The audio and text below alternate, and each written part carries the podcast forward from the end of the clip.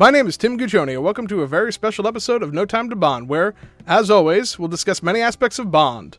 James Bond.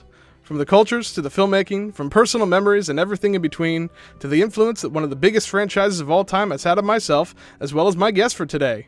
He started out as a contributor on the James Bond Lifestyle blog. He is the host of the YouTube channel and podcast, The Bond Experience, and is one of the few people in this community that I know who has an Aston Martin. Ladies and gentlemen, David Zaritsky. Wow, what an introduction. that was perfect. nice to see you, Tim. Nice to see you too, David. It's a, this is a pleasure. It's been a long time coming. You and I have been trying to get this together for a little while now.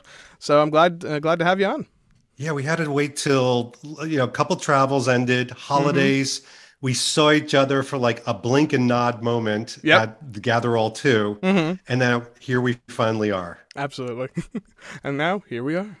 and now here we are. Here we are. So, uh, cuckoo.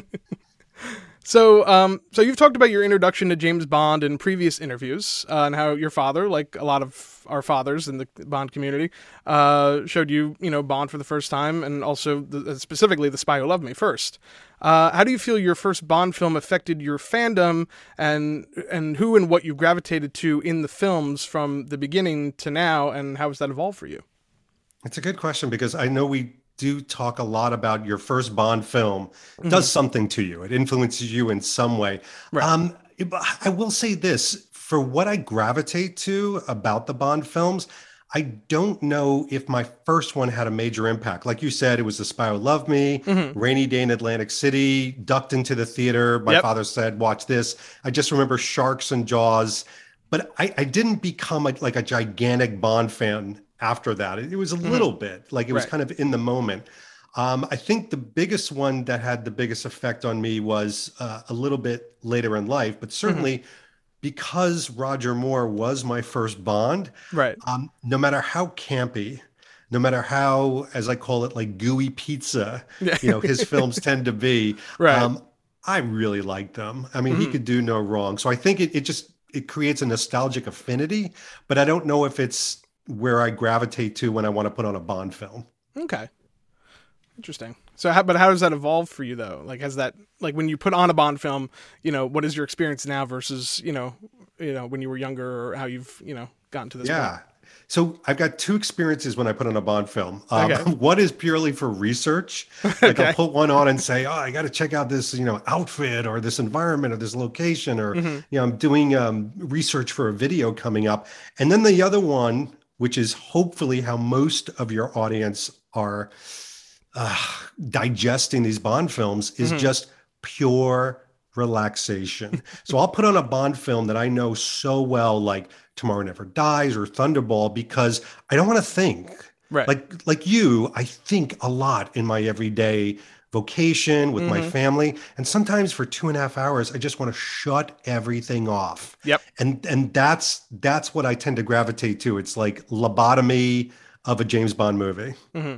And do you have that one particular film that you can usually kind of do that with? I know my dad's is Goldfinger for sure because every time nice. you know I'll come I'll come home or I'll be you know whatever and he'll have Goldfinger on. I'll be like, oh, you watching Goldfinger? And he'll just sometimes he'll just fall asleep because it's just so relaxing for him.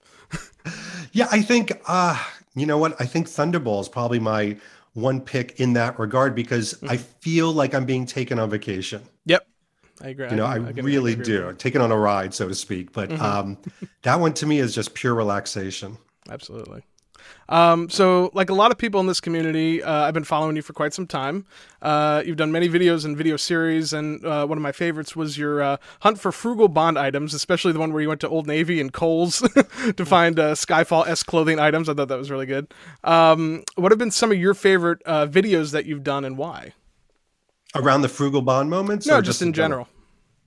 Oh gosh, I would say my favorite videos would probably surprise people because they probably think it's some of the celebrity interviews mm-hmm. or some of the bigger event type things. Those are great. But I think my favorite ones are the ones where I'm just talking to friends. Mm. Um, you know, things like this with you, just chatting right. back and forth. Uh, ones where I'm talking about style mm-hmm. with a group of friends, where I'm talking about the movies, where I'm debating with Calvin Dyson. Yeah. Like mm-hmm. just general Bond community chat yeah are by far my favorite videos they're not necessarily the most popular i don't care about that mm-hmm. but they're the ones that i just have so much fun with that mm-hmm. i just tend to remember them right and of course, you know uh, your videos with with Joe, um, mm. where hmm. you guys have talked about you know the Bonds, you know uh, that have had films that maybe weren't so good. Like yeah. you know, is the first film the best one? Is the last film the worst one? So on and so forth. I, I've really enjoyed those as well. Um, and so it kind of transitions into this next question. Um, you know, you've I've asked your other YouTube brethren and Calvin and, and Joe the same question. Uh, you have a lot of great friendships with with both of them, um, and uh, but one of note obviously is with Joe specifically. And so, how did that friendship come about, and how do you feel it has affected your content, and vice versa? Joe and I met at. Um, hmm, I was a guest speaker at a college in Long Island, and for some reason I'm having a senior moment. It's escaping me, but there was a, a James Bond weekend, mm-hmm. and we had known each other. I knew about his podcast and some of his other things, and we met very briefly that day. But then we just started to hang out more and more. And back then, like a major event, a right. major Bond event would be uh, let's you know let's have seven people over for a moonraker watching party at david's house and i would make like themed foods and Danielle would make themed foods. And right. literally you'd have seven people come over and watch a film. That was like the big event of the year. Mm. Um, oh, when we were children. Um, but Joe and I just had this natural affinity and I'll, and I know you can appreciate this, Tim, because I think you have these relationships too, mm-hmm. where yeah, you talk about bond, but you just have so much in common with life mm-hmm. and philosophically. And we just had so much fun. And then we became great friends where even today, you know, we talk and text every single day, yeah. like without fail. Mm-hmm. I've seen him in wonderful moments, terrible moments. He's seen me in wonderful moments, terrible moments. And so we've grown together. And I think that the content, the reason that our content tends to be pretty strong together is mm-hmm. because we've grown up through this passion of our channels together and we've fed a, off of each other. We ideate mm-hmm. with each other. And um, yeah, I just he's certainly my best friend inside the bond community. He's probably my best friend outside the bond community as well. Mm. Oh man, that, that's that's great. And yeah, you you like like you said, I, I, definitely have a few of those in the community as well. And um and it's it's it's amazing the the the camaraderie that everyone has, and that we just we bond over bond, but then we talk about everything else beyond that. And yeah, yeah. And and you know what I love about it too, because I, I think you would value the same thing. Is there are some people out there in and outside the bond community where you can say anything. I mean, anything. And you don't have to walk on eggshells. And it's extremely relaxing mm-hmm. to have people like that in your life where there's no agenda, there's no sensitivities. You just say it like it is without punitive damage. It's amazing. Absolutely. Absolutely. And that's, that's, I think that's kind of what makes life worth living too at the end of the day. Yeah. So, yeah. So, but uh, I recently had the chance to meet Joe, Donnie Waldron of Quantum of History, Bud West of the, the Bond Brain, and many more, uh, including yourself at Operation Gather All 2 um, on December 11th of last year. Uh, what are the logistics that go into planning events such as those, especially when they bring the entire community together in the way that it does? So, happily, that one is not truly representative of.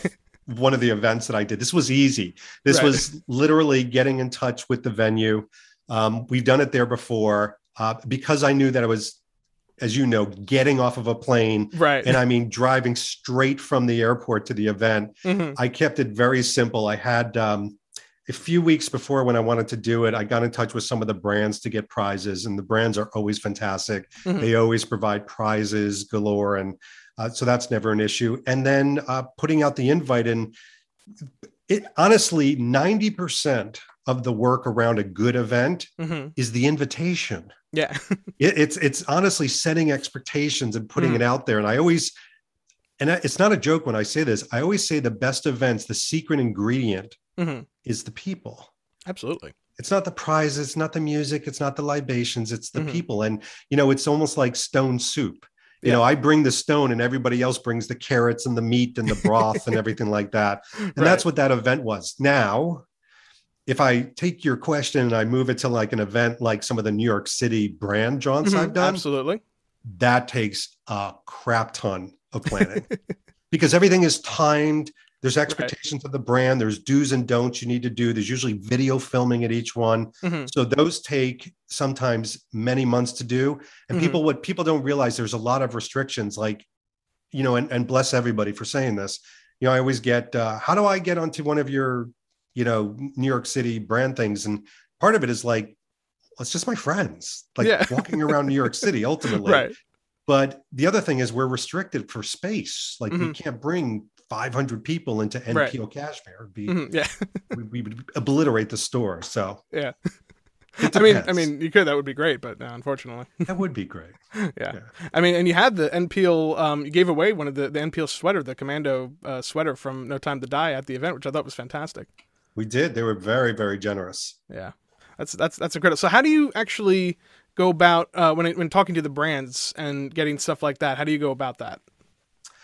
So for events, um, I go back to the brands that I've had relationship with years, sometimes mm-hmm. decades in some cases. Um, Sunspel is a good example of that. I've known them since 2006. Mm-hmm. Um, so I know the managing director, I know the marketing people, and they know that events, there's, um, it's a little bit of a transactional moment where they right. know that there'll be pictures taken, there'll be people talking about it. But at the same account, like all throughout the year, it's very quid pro quo. I mean, they mm. see me doing stuff with their brand that they don't ask for, and right. vice versa. So I'll just get in touch with them. They'll say, "What do you want?" In mm-hmm. many cases, which is great. yeah. Um, or if I'm going to an event, uh, perfect examples. The first uh, trip to London for No Time to Die that I went to, mm-hmm. I got in touch with some of the brands and I said, I'll be there for a week going to these types of events. I usually right. tell them what I'm going to be. And then Oliver Brown or somebody that say, great, well, we want to supply your wardrobe mm-hmm. for these events. Right. You know, choose these pieces. Mm-hmm. Or the best is when they curate it. So they'll say, "Hey, can we pick out some things for you? Like you're going to Goldeneye, mm-hmm. can we choose some Flemingish moments?" And then, right. and then that's really where it gets very collaborative with the brands and a little mm-hmm. bit more fun. Right. And you get to, you know, promote their product and they get to kind of you get to kind of see it out in the wild. You know? Yeah. And the brands never, ever, and people should know this, the brands never say like, you must do this or you must do that or you must spend six and a half minutes talking about that. It is extremely organic. Mm-hmm. Like it's like they know I'm going to do it because they've known me for years. And even new right. brands, mm-hmm. like um, good examples, Anderson and Sheppard. I just had a video about their linen shirt. Mm-hmm. They've seen enough of my videos over the years that they know I, am going to take care of the moment, so to speak. Right. I don't need to have my handheld. Yeah, which is great, and you know, I, you kind of see it with you know, uh, you know, I think a lot of the the clothing items, you know, not only do you wear them well, but y- you really get to kind of see how you know one could wear them in the different situations, and I think that's really important. Yeah, exactly. Yeah. And it's part of the reason why I think so many people gravitate towards your channel too, because they want to, even if they can't, you know, afford the uh, official one, you know, they want to be able to find something that you know can be close to that, uh, or find connections in the, you know, in a way to find, you know, those uh, frugal versions and whatnot.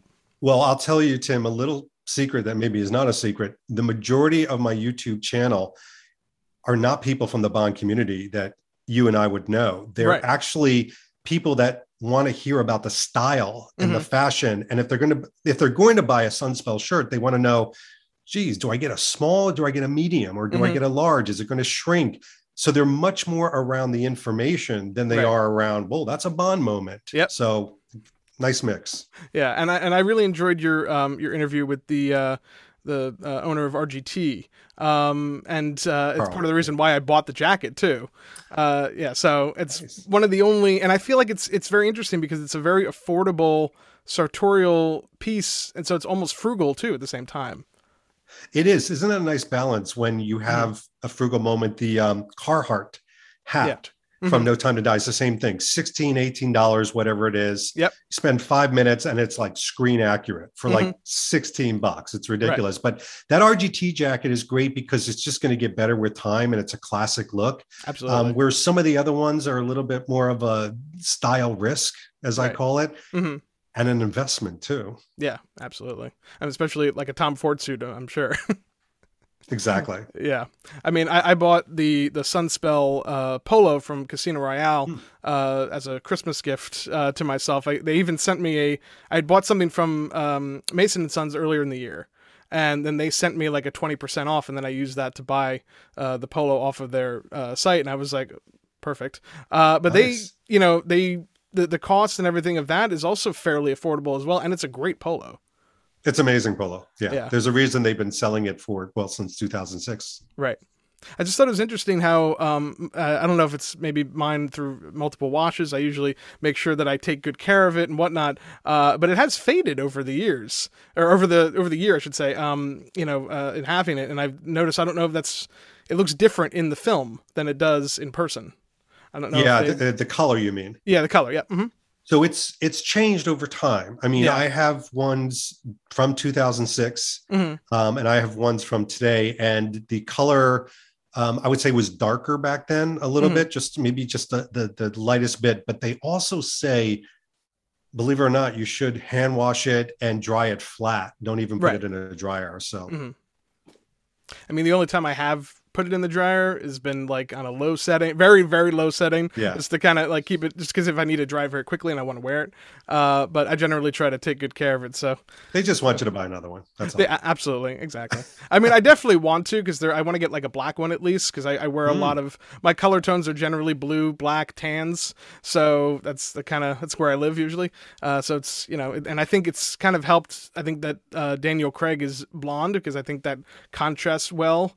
Uh, I mean, some of the colors that Sean Connery would wear were very different um, because of Oh, his yeah. complexion versus what Daniel Craig's complexion is. So I think they they do a good job in matching that. they do. Yeah. Uh, so I want to go back in time, but not too far. Uh, March of 2020. Uh, no Time to Die has had its release date delayed. The world goes into lockdown. Uh, as a content creator, what was most important to you in that time? Uh, and did you ever expect the community to grow so immensely and so rapidly from then to now? Absolutely did not know it was going to grow so much. I knew it was going to grow. I knew Mhm. people were going to galvanize and come together. And I knew that would attract others, new people that were looking for a home or a Mhm. safe haven. Um, my first thought, getting back to the original first part of your question, was um, only one. And it's going to sound a little Mother Teresa ish, but it was just all right, people need to have their spirits up Mhm. you know we could we could all go oh crap oh this um and i even saw some videos and podcasts around that line and i said listen i you know whatever happens in other channels i've got to have my channel be something that's positive and i've always tried to take that approach Mhm. um, even when i'm being negative i'm being a little tongue-in-cheek about it Right. um, but I, and the other thing I knew is consistency. Mhm. So not only people's spirits need to be up, but a lot of people wound up um, taking a bit of a hiatus or a sabbatical and saying, Mhm. "Well, I guess we won't have a Bond movie and we're locked down." You know what? I'm going to put. They they called it putting Bond in the drawer, putting Bond in a box. And to me, it was like, no, like. Listen, the fact that they don't have a movie, people are still craving Mhm. they still have that that itch that needs to be scratched for Absolutely. Bond. This is the perfect opportunity. So for those that double down, and I'll include my channel in that, and said, you know what, I'm going to create more content. Mhm. Those were the ones that were embraced by people, and I think they're the winners in the end. Yeah, absolutely. And and I I think you know, I, and I've kind of seen it. You know, I mean, you've you know definitely in, inspired me. Joe's inspired me. Calvin's inspired me to kind of you know. Uh, you know, get out there and you know do a podcast. I'm someone who's you know very much not you know out. I don't put myself out there very often, uh, and am definitely kind of you know closed in at times. And the podcast was a great way to kind of you know build confidence for me. Uh, and you know I was just like you know what I, I bought I, I got I had gotten a microphone for uh, Christmas uh, the year before, and then I was like all right I need two because I, I know you know with uh, some background I have in audio that you need two microphones to you know put a good podcast together. I knew I wanted to do it with my dad. We'd been talking about it for a long time, and as soon as I bought the second one, I was just like all right, can't back out now.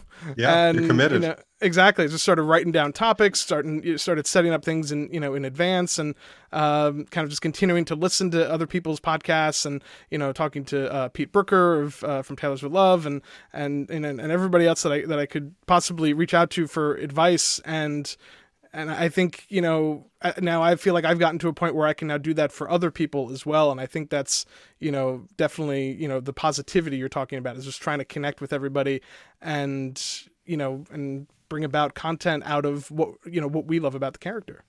Yeah, you did a great job with that, and and it was nice to see new content creators formed in a time when people could have, like you said, sort of rolled up in a ball right and mm-hmm. you know just moved on to other things and you did have this you probably remember this great wave in march mm-hmm. of new content creators yep. and you either had people it was like 50 50 you know either like i said double down and like you did and go get guests and get content and really prepare in a really great way the, the way you prepare mm-hmm. be very professional or you had people that started and said damn it only 10 people are following me i'm done um, and you did. You had a lot of people like that that just yeah. stopped, which is fine because I always say to people, there's there's three different groups. Right. There's content consumers, which are mm-hmm. obviously the biggest group, and that's great. You consume yeah. the content. There's content contributors where they jump on shows like yours and they contribute an idea, which is mm-hmm. great. And then there's content creators, which take an idea. There's mm-hmm. nothing there, and they right. create something that's consumable for everybody else. And it's a hard job but if you do it there's a lot of reward. Mm-hmm. absolutely. And it's just yeah it's just really about sticking with it. Absolutely absolutely. Absolutely. Yeah. Um so uh, moving on, uh, you've had many uh, Bond experiences, quote unquote, oh. Uh, in the last year and a half uh, that seem to, in my opinion, pale in comparison to some previous ones that you've documented on your channel. Uh, and of course, I'm referring to your trip to Jamaica and your experience at the literary home of James Bond, Goldeneye. Uh, so, what were the circumstances that led to both of your trips there, and uh, what were the most Fleming-like aspects of it that you enjoy that you most enjoyed? So, the very uh, well, the first trip to Goldeneye, which was back in February, mm-hmm. um, that was a conversation that I kid you not started a year before that, mm-hmm. in about January, or February of the previous year, where we were talking about. Um, Goldeneye were talking back and forth, and they were very interested. They liked the way I approached my channel. I'll just say it like that. And the right. fact that I talk about, you know, these, it, it's about little moments adding up to these big impacts. And mm-hmm. they said, that's GoldenEye. Yeah. They said GoldenEye is not one thing to everyone. It's mm-hmm. uh, many different things. And we'd love you to document it in your own wonderful way. So mm-hmm. um, they were looking for a Bond fan to do just that. And I was all in. things happened, you know, uh, mm-hmm. like a pandemic. Um, things happened like they needed to um, finish mm-hmm. Goldeneye. There was a lot of things being done, and they wanted it to look their best. So finally, we got the show on the road, and along that year, I became actually very close with management. You know, mm-hmm. people of Island Trading, uh, the managing director there, Janine Tribley, who's mm-hmm. fantastic. Right. Um, the head of Goldeneye, um, the resort itself. And so by the time I got there, it was like meeting up with friends. Mm-hmm. And we had such a great moment. However, as you know, probably, I'm sure you do. Mm-hmm. Um, the one thing with the Ian Fleming Villa is if it's booked, it's booked. You know, right. it's ten to fifteen thousand dollars a night. That's crazy to rent it. yep, and it's great. I mean, you get a um, you get a butler, you get a private cook, you get all these, but it's still so they can't say, "Nah, we don't need fifteen thousand dollars during a mm-hmm. pandemic." Um, you know, David Zaritsky, come on in. So sure enough, there was a guy, I won't name any names, um, mm. producer of a lot of popular films, was okay. staying there with his wife, only two people, mm-hmm. and it sleeps 10. Oh, wow. Um, he decided to extend his stay. Now, you do the math, Tim. Mm-hmm. He first got the villa for two weeks. Okay. He extended it mm-hmm. by another three weeks. So now we're up to five. Oh, gosh. Wait, wait, wait, wait. and then while I was there, uh-huh he decided to get another five weeks. So 10 weeks at $10,000 a night. Oh, gosh. So guess what? They weren't going to kick this guy out for David Zaritsky or anybody, quite frankly. So, um, you know, they were so happy because during a pandemic, nobody mm-hmm. was doing well in Jamaica. Right. This money was so important. But they said, listen, um, first of all, they were kind of in shock about how many people watched my videos. So mm-hmm. we did a series of videos. Um, the Jamaican Tourism Board got involved. They toured me around to places that only the government could get in. Right. Um, and they were they would have been happy with a you know just a couple videos here and there, but they were like, "This is great." Mm-hmm. So we definitely want to have you back. Instead of doing the beach hut, we'll do the Lagoon Villa, which Right. like is this whole entity, and that's what you saw, you know, a month and Mhm. a half, two months ago when Yep. we went there in the tail end of the No Time to Die, Mhm. and we did the Lagoon Villa, and sure enough, um, spent an entire day at the Ian Fleming Villa, and in that case, what was really cool was Mhm. They basically said months in advance, nobody can book that day, Hmm. no matter what. So they left that day at the Ian Fleming Villa Right. entirely unbookable, no matter what, Hmm. which was cool. That's nice. That's really nice. And I, and I was watching uh, some of your uh, videos about it, and you know, touring the the grounds, so to speak. And it really is. Um, and I'd very much, it's definitely on the bucket list of places you know I'd like to to go visit. Uh, especially after kind of No Time to Die. You know, built Bond's house very similarly. Yes. Uh, and there's a, there's, I mean, a little bit darker, you know, as a whole, but like very, very similar in, you know, the, you know, the slatted uh, windows and things like that. Um, so yeah, it's, I, I think, you know, that really is, you know, uh, in looking at that scene, especially in, in the film, it's, it feels very Fleming esque. You the know, sister of the managing director of um, of Goldeneye, Mhm. she was hired by the No Time to Die crew to actually dress oh, really? and help design Bond's home. Mhm. So a lot of the the chairs and the d- decor that you see in there, Mhm. she took from the Goldeneye Resort. really? In fact, there's a couple chairs outside on his deck. They Yeah. they literally took from Goldeneye. hmm That when I was there in the Lagoon Villa, I was sitting in those chairs. Oh, wow. That's, that's Yeah, it incredible. was super cool. Yeah, absolutely. It's a shame that they don't include a, uh, a typewriter in your stay. I know. I know. That's a miss on their part. I know, right? right, your But we'll own. be you back. know- We'll be back at least once in 2022 back to Jamaica. Very nice, very Yeah. nice. That's exciting. I can't wait for uh, the videos on that one. It'll be fun. Yeah, absolutely. So you have spoken before about how Star Wars is uh, another favorite franchise of yours. Uh, how do you feel after some of the recent Star Wars films' lack of a plan? Uh, and in comparison, how, how do you think Eon did with their kind of lack of a plan for Daniel Craig's five-film run in comparison? Ooh, I like that. You you said you'd give me some thinkers. That's a good one. Mhm. Um, I do think the Star Wars films were a mess. I actually like um, Force Awakens. I was excited. I think it gave me. I knew that it was a copycat, but it it kind of delivered the fun and nostalgia, Mhm. and it felt like a Star Wars film. The the two after that were just like one worse thing after another, and it wasn't Right. even political or I didn't care about that. It was more of just bad storytelling and not like you said connecting Yeah. all of it together Mhm. i do think um i don't know if you've seen the book of boba fett or the mandalorian but those are great i mean like they're back um Yeah. so i think because they have a plan Mhm. All right so let's let's go to daniel craig's uh arc Mhm. or reign as they're calling it which is so funny because nobody talks about a timothy dalton arc Right. um, I do feel like, like that's something that is a little bit of a retro look at Daniel Craig's. I think I don't think that they went in with a plan to connect them all together. I think that there were some loose connections Mhm. um, up until this film where they're like, oh no, it's all got to be tethered together. Right. And I think that's what weakens some of the storytelling. And I Mhm. listen, I've gone on record, but I'll say it again on your podcast. Mhm. I like No Time to Die. What I don't love it is as a Bond film. I think it's got an ending that doesn't make me, you know, celebrate and walk out into the sun and be like, yay, Right. life is great. But even worse than that, the more I've seen it and the more I've seen it with other people, there are some really bad misses from a storytelling standpoint, Hmm. like a, a, a weak bad guy, Mhm. um, stories that fall apart in the third act. Uh, it's it's got some misses there. Yeah, it definitely, you know, and, I, I still will rank it uh, as number two behind Casino Royale just because uh, over the years, Skyfall has kind of fallen off for me. I don't think it's aged very well. Um, I do think Spectre is made better by No Time to Die, Mm. uh, and Quantum is, you know, Quantum. Uh, so I- it's so I kind of wanted to ask you that question because it's it, I noticed a lot of parallels between how both franchises kind of you know Yeah. developed uh, their stories for those.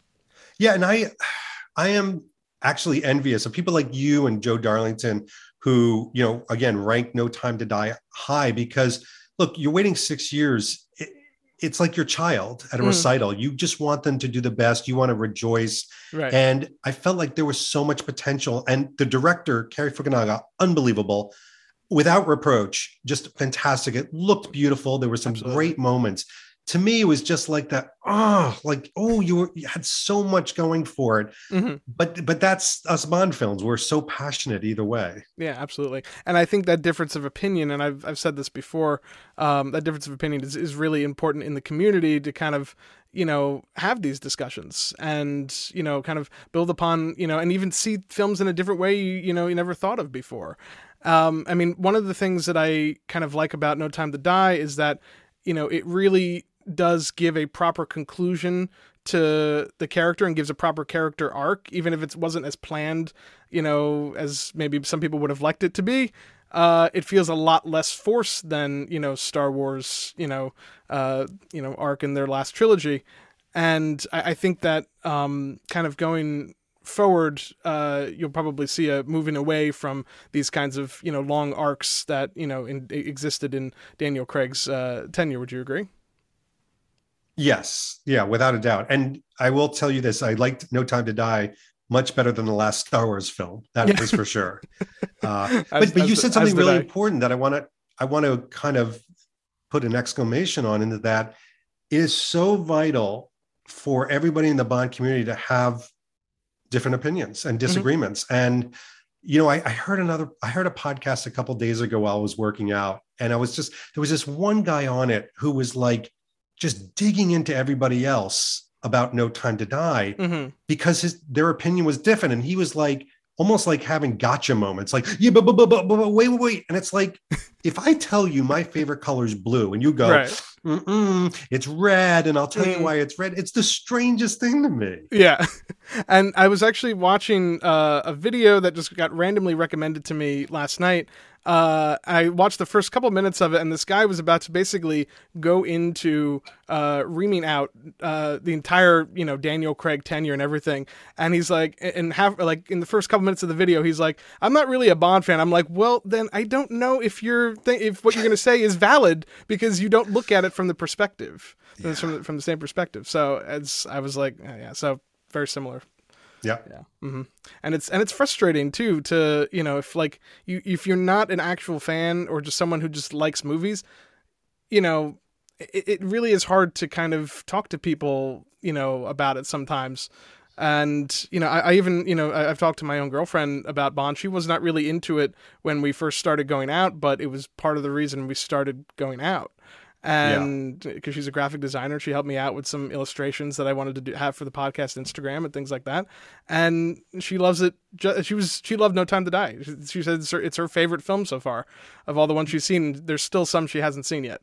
Um, you know i have to tell you people who aren't like us like fanatical Yeah. about they're my favorite people to talk to because just a couple days ago over the over the holiday Mhm. i showed um, my son ellis and uh, my in-laws my father-in-law and my mother-in-law neither one of them had ever seen no time to die so we watched it in my home Mhm. and i thought tim i thought they were going to love this film right. i was like oh they're gonna this is right up their alley i know Mhm. all the oh i know them so well Mhm. all three of them disliked the film and my Wow. mother-in-law actually said out of all 25 bond films Mhm. for her it was the worst Really. so but that's what i love about people that aren't Hmm. bond fans like i Mm-hmm. could i could tell you harris thomas yeah. almost to the opinion wording of what he's going to feel about a certain film hmm but just non-bond fan they could just go one way or the other it's so Yeah. exciting It is. It, it, and like I said, it is exciting. It's just kind of sometimes it is a little frustrating when you like when somebody wants to make a video or make content about something and oh is properly connected to you know to to the series yeah, enough. yeah and playing the expert without the information in any venue Yeah. is ridiculous exactly. Um, but you know, I I- I did really enjoy the film, and it was it was one it was one of those ones where like you know when when the V8 you know shows up in the film and you and I talked about this prior um uh, it's just I don't know it's just something you know triggers in you and you're just like yes this is you know I'm feeling this I'm with this and and honestly and I think the ending of the film you know does suffer a little bit uh, and probably was a few you know drafts away from being perfect. Uh, I do think Safin could have been a more well written character as a whole, but I think Rami Malek plays it you know to the nines. And honestly, in looking at it, you know, recently and watching it multiple times now that it's out and available to watch, I kind of noticed that the there's a MacGuffin in the film, and that's the this virus, which obviously they changed uh, in reshoots to nanobots, yep. um, and which I thought was more appropriate and uh, considering the current world climate. Um, but what do you what do you think that the you know use of the having it be a a virus? Do you think that kind of is the villain itself and not necessarily Rami Malek's character? No, I think that um, it was an interesting choice mm-hmm. to do something along those lines. I honestly think that the writers painted themselves into several corners. Okay. I, I, I really do because I think that they started out with Daniel Craig and the producers' wishes of killing Bond off. They came right. with that story. Mm-hmm. They said, how you get there you know is is less important than the finality of that mm-hmm. so that's okay pixar does that they actually start with the ending of a film and work their way mm-hmm. but what they always do is they always work on the consistency of the characters throughout right. to me this film is a little bit of a potpourri of different forms of bond mm-hmm. different themes different genres and then again a third act that seems like they went back and re-edited or did something or mm-hmm. left something on the cutting room floor that just confuses the audience. Right. Bond films, the best Bond films to me are very simple. Mm-hmm. You've got a bad guy, he's got this type of challenger situation that he's put mm-hmm. before Bond or Bond's friends. Right. Uh, you have a resolution, you have an ending. Right. And that's it this has so many different whiffles back and forth. Mm-hmm. Uh, but I mean, again, I, I'm nitpicking. I'm the worst Bond film. The worst Bond film to me is still better than most other movies I've ever seen. Mm-hmm. Yeah, and this certainly isn't one of the worst ones. Right, of course. Where would you rank No Time to Die though, and at least in the Daniel Craig tenure then? Um, it is probably second to last, and okay maybe even wavering in last place. Hmm, interesting. So quantum actually with ranks right. So quantum actually ranks higher for you then. Oh hell yeah! Okay. I, I had so much fun with Quantum because Quantum, if you go back and look at it after No Time to Die, mm-hmm. is a man on a mission. Yep. It's badass Bond. He has an economy of words. Mm-hmm. Um, it has all the wonderful tropes that I like. If you if you give a trespass, you know, notice to the editing, which yep. mm, you know, um, yeah, just it to me, it's a lot of fun. It's got mm-hmm. the style there. It's the same type of Daniel Craig that we got in Casino Royale mm-hmm. as far as acting wise. So it's yep. consistent. Mm-hmm. So yeah, for all those reasons. Mm. Even By the way, Tim, I'm going to tell you something. Yeah. Um, nobody knows. So here you go. Mm-hmm. I actually have a video coming out very shortly mm-hmm. that actually asks a question. Um, did No Time to Die make Quantum of Solace a better movie. Hmm. So you'll have to watch that. Yeah, I can't wait for that one. Oh, It'll be fun. you heard it here. You heard it here first, folks. That's it. yep. It's out. Um, so moving on, uh, throughout most of the uh, press tour for No Time to Die, the actors and filmmakers were involved in press junkets where different members of the media got to ask questions about the film. You were lucky enough to uh, get to interview the major stars, legendary producers, and talented filmmakers of No Time to Die. Um, how did that come about, and which interview was your favorite, and why? So that came about. Um, it was a shock and surprise to me. Um, it, it wasn't a long preamble. It wasn't like you know weeks or months beforehand you know i knew this was going to happen. Um, i did build a very nice relationship with united artists releasing mm-hmm. where um, there were certain things that they were talking to me about but um, honestly at one point i, I had said to them um, it was so innocent. I said uh, my channel is about style. Mm-hmm. Um, i'd love to interview Suttirat, right. the costume designer. And um, got to know them and then one day they they called me and this again almost no notice whatsoever mm-hmm. and said um, david we've got some exciting news for you um, we're putting you into uh, the interview cycle and i'm thinking like oh great so i, I will get to interview Suttirat. right and so they start to go. Um, so there's a couple interview patterns. Um, you know, some people get seven minutes. Mm-hmm. Um, Kind of the big venues get 15 minutes. Right. Um, we're going to give you the big venue timing. hmm And I'm like, this is great. 15 minutes. Wow. 15 minutes with Suttirat. Yeah. And they go, um, I'll never forget this. They go, so on Tuesday, you'll be interviewing um, Cary Fukunaga. On Thursday, uh, Barbara and Michael. hmm And then uh, the following week on Tuesday, um, you'll be interviewing Daniel Craig. And then uh, we'll follow up with uh, on Thursday. hmm And I'm thinking to myself, like, what just happened?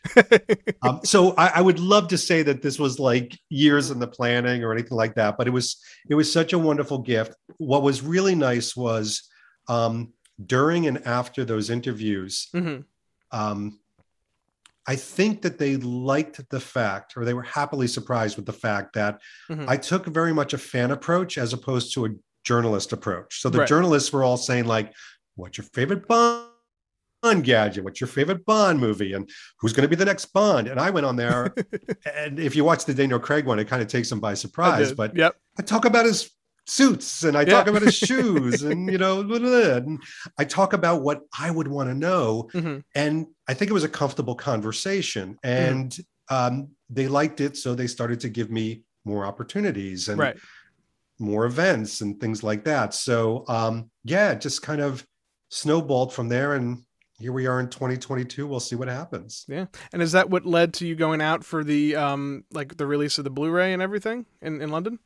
Yeah, and that was um, conversations between all the groups, but that was Universal, so that was kind Right. of a different group altogether. Mhm. And working with some absolutely wonderful people at Universal, and the fun thing for me was not just the events or talking to more of the celebrities, but just sitting down with the people at Universal Mhm. for hours on end in these, you know, rooms where you're you're basically in a holding room with like really good food and drink and things Right. like that before you go in and do course. these interviews. They take care of you Mhm. but just chatting with them and them chatting with you and, and hearing behind the scenes and honestly realizing that these it's not it's not a corporate entity it's a bunch of individuals Mhm. whose career this is and they love it or sometimes they hate these moments and you know their trials and tribulations so by the end when i left london last time i was Mm. like hugging these people from universal because we had like for a week we had been through so much together you,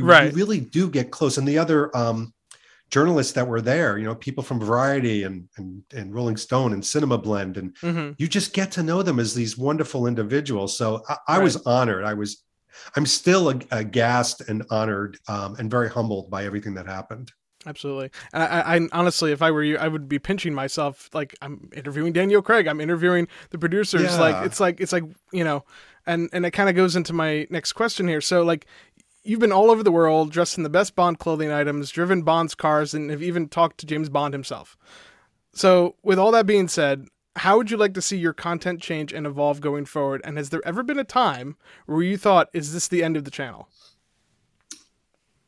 Those are some big questions. Um, you know, something, I don't know if you're going to dislike this answer or not, but I've never thought about an evolution of my channel. Like I've never purposely said, I need to take it in a new direction or I need to evolve it. Um, what I think has happened because of my consistency, because I've stayed true to the passion of doing things that I want to do. Like I, I, this is going to sound terrible and haughty, but I tell people I don't take requests.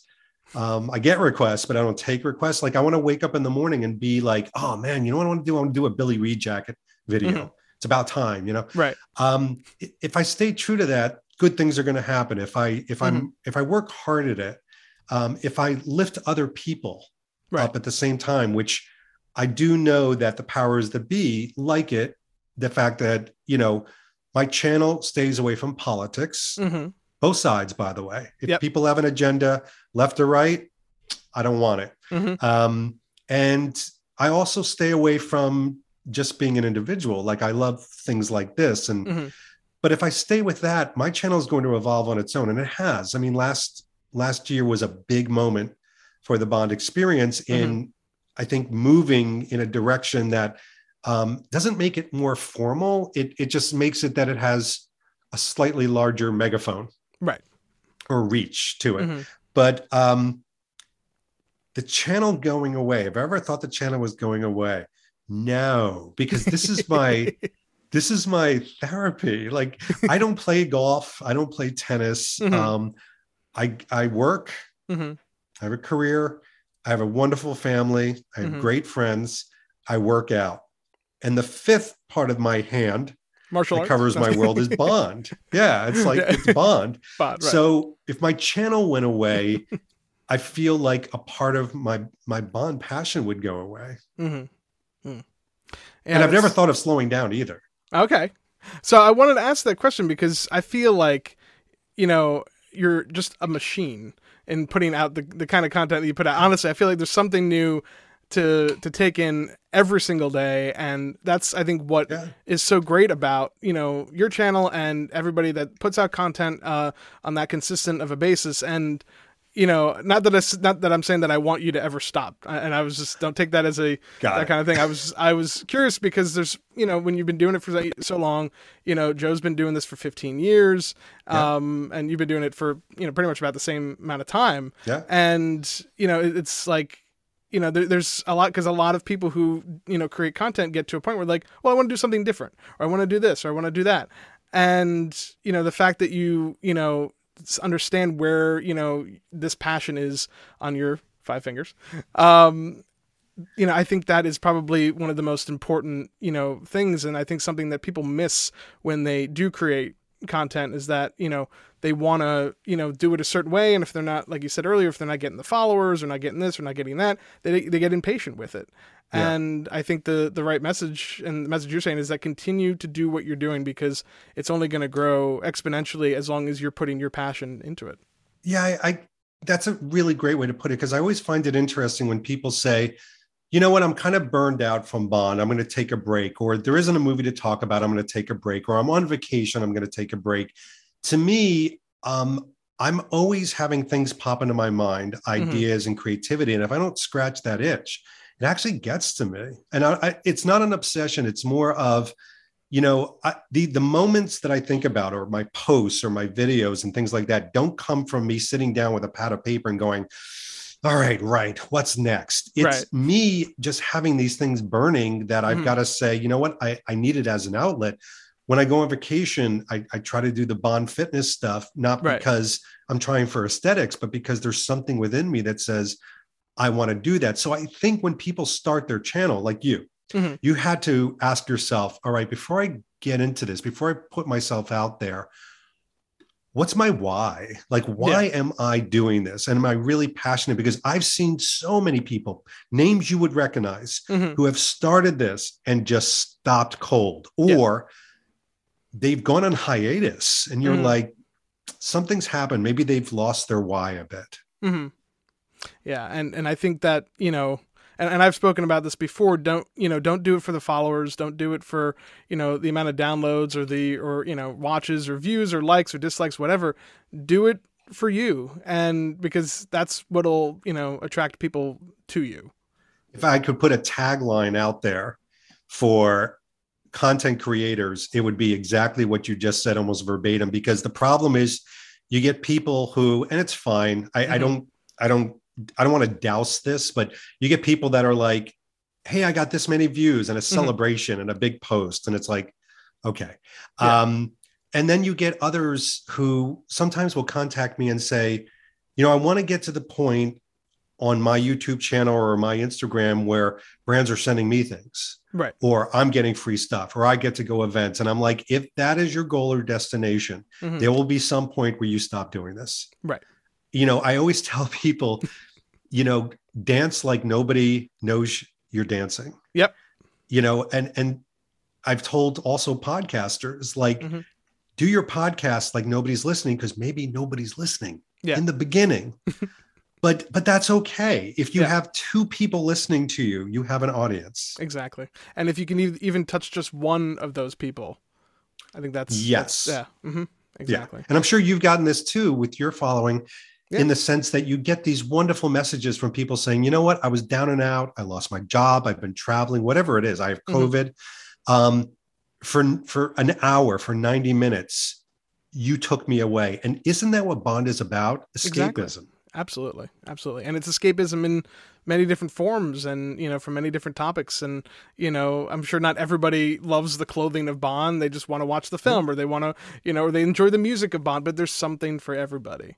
Exactly. And yeah, and that's that's that's the most important thing. And I've been guilty of the uh the former of you know kind of you know oh i got this many downloads or whatever but you know what i do it as an appreciation because it's you know you have to kind of stay humble with it and just be like look thank you for all of you who've gotten us you know to this point it's really just amazing and been an it's an amazing ride and you know we hope to continue to you know bring that smile to your face when you listen to us that is valid. yeah absolutely and i see it in your content every time i watch a video and i'm like there's the passion you know and that's that's that's oh, what's needed thank you. you're welcome. So, uh, as discussed in uh, previous episodes, my dad and I are car guys, uh, and you have the ultimate in British engineering in a uh, 2006 Aston Martin V8 Vantage. Uh, so, my dad prefers the DB5, and I prefer the V8 from the Living Daylights and No Time to Die. So, of all the cars in the films, and you can only pick one, uh, which one would you like to have in your garage at your disposal? Whoa. Well, that's a tough one because I, I think if I was to go with my gut, I would probably say the DB5 just because it's so iconic. hmm Um, and to be able to go into the garage and see a DB5 sitting there would Mhm. be just seismic. I mean, you would Mhm. never get used to that. So Right. for the sheer shock and awe, and also just to be like, you know, a bit of a dick, you know, just driving it around and having people go like, you know, it's so identifiable. It's, Right. you know, um, so I'd probably choose the DB5, but I don't know if that's where my heart is. So my heart is with you and the Mhm. V8 Okay. um the the timothy dalton one just because there's something about it it's it's not the it's not the natural choice hmm and to me there's something about that that i love it's it's off the beaten path Right. and it's just such a muscle car it's Oh, just so absolutely. beastie Yeah, it was um and I covered this uh it was uh Britain's first supercar at the time when that's right out. that's Mhm. right yeah Yeah. So which is which is incredible. what about you what's your what's your pick in that case Well, what's your obviously choice? it's the V8. It's just It's it's, the the most beautiful car, but I like the one from No Time to Die better because it's a proper hardtop. Uh, obviously, you notice that the winterized version in Living Daylights is actually a sal- V8 saloon that It's they like saloon, converted yeah. to the yeah, and which just has that weird retractable like kind of roof looking thing. And I'm like, nah, I like the one from No Time to Die better, and I'm glad that the corgi version matches the one from the film because well yeah, you, you want to hear something since you're a car guy so when i was Mhm. you know in front of those aston martins at that event in in uh, the middle of england Mhm. um there the aston martin people were there and Yeah. they were great because if you knew the cars and you were doing your video yeah, they were all smiles. But i was talking to one guy and he said one of his biggest frustrations was that everybody everybody out there around no time to die was calling it the v8 vantage. Hmm and he goes it's not a vantage. Yeah. It's just the he goes it's it's it's the aston martin v8 that's it. Hmm he said stop right there and i said i'm guilty i was calling it the v8 vantage he goes "Uh, that's fine he goes but it, and it even says it he goes look it says it on the freaking side of the It does. aston martin hmm so there you go There you go. Um, yeah, and I just that, that car. Honestly, I kind of wished it had gadgets in No Time to Die. Is when when Bond takes the, the Toyota Land Cruiser or whatever, and you see the the Aston Martin there, you're like, but I mean, so you got to get to well you got to get to london you got to go to Beaulieu museum mhm. or you go to the Petersen museum in los angeles yeah, that's see, that's uh, one of those is is the goal over the course of the next, uh, of course, over the course of this year. So yeah yeah, I hope for Perfect. that. hmm Well, thank you, David, for being my guest today. This was great fun, and I hope to speak to you again soon. You can check out David on Instagram at, at the Bond Experience. You can also watch previous video reviews of Bond clothing items and different Bond experiences on his YouTube channel, and episodes of his podcast uh, are available wherever you listen to them. Well, thank you again, and until next time, be well, be kind, and Be be, Bond. Bond.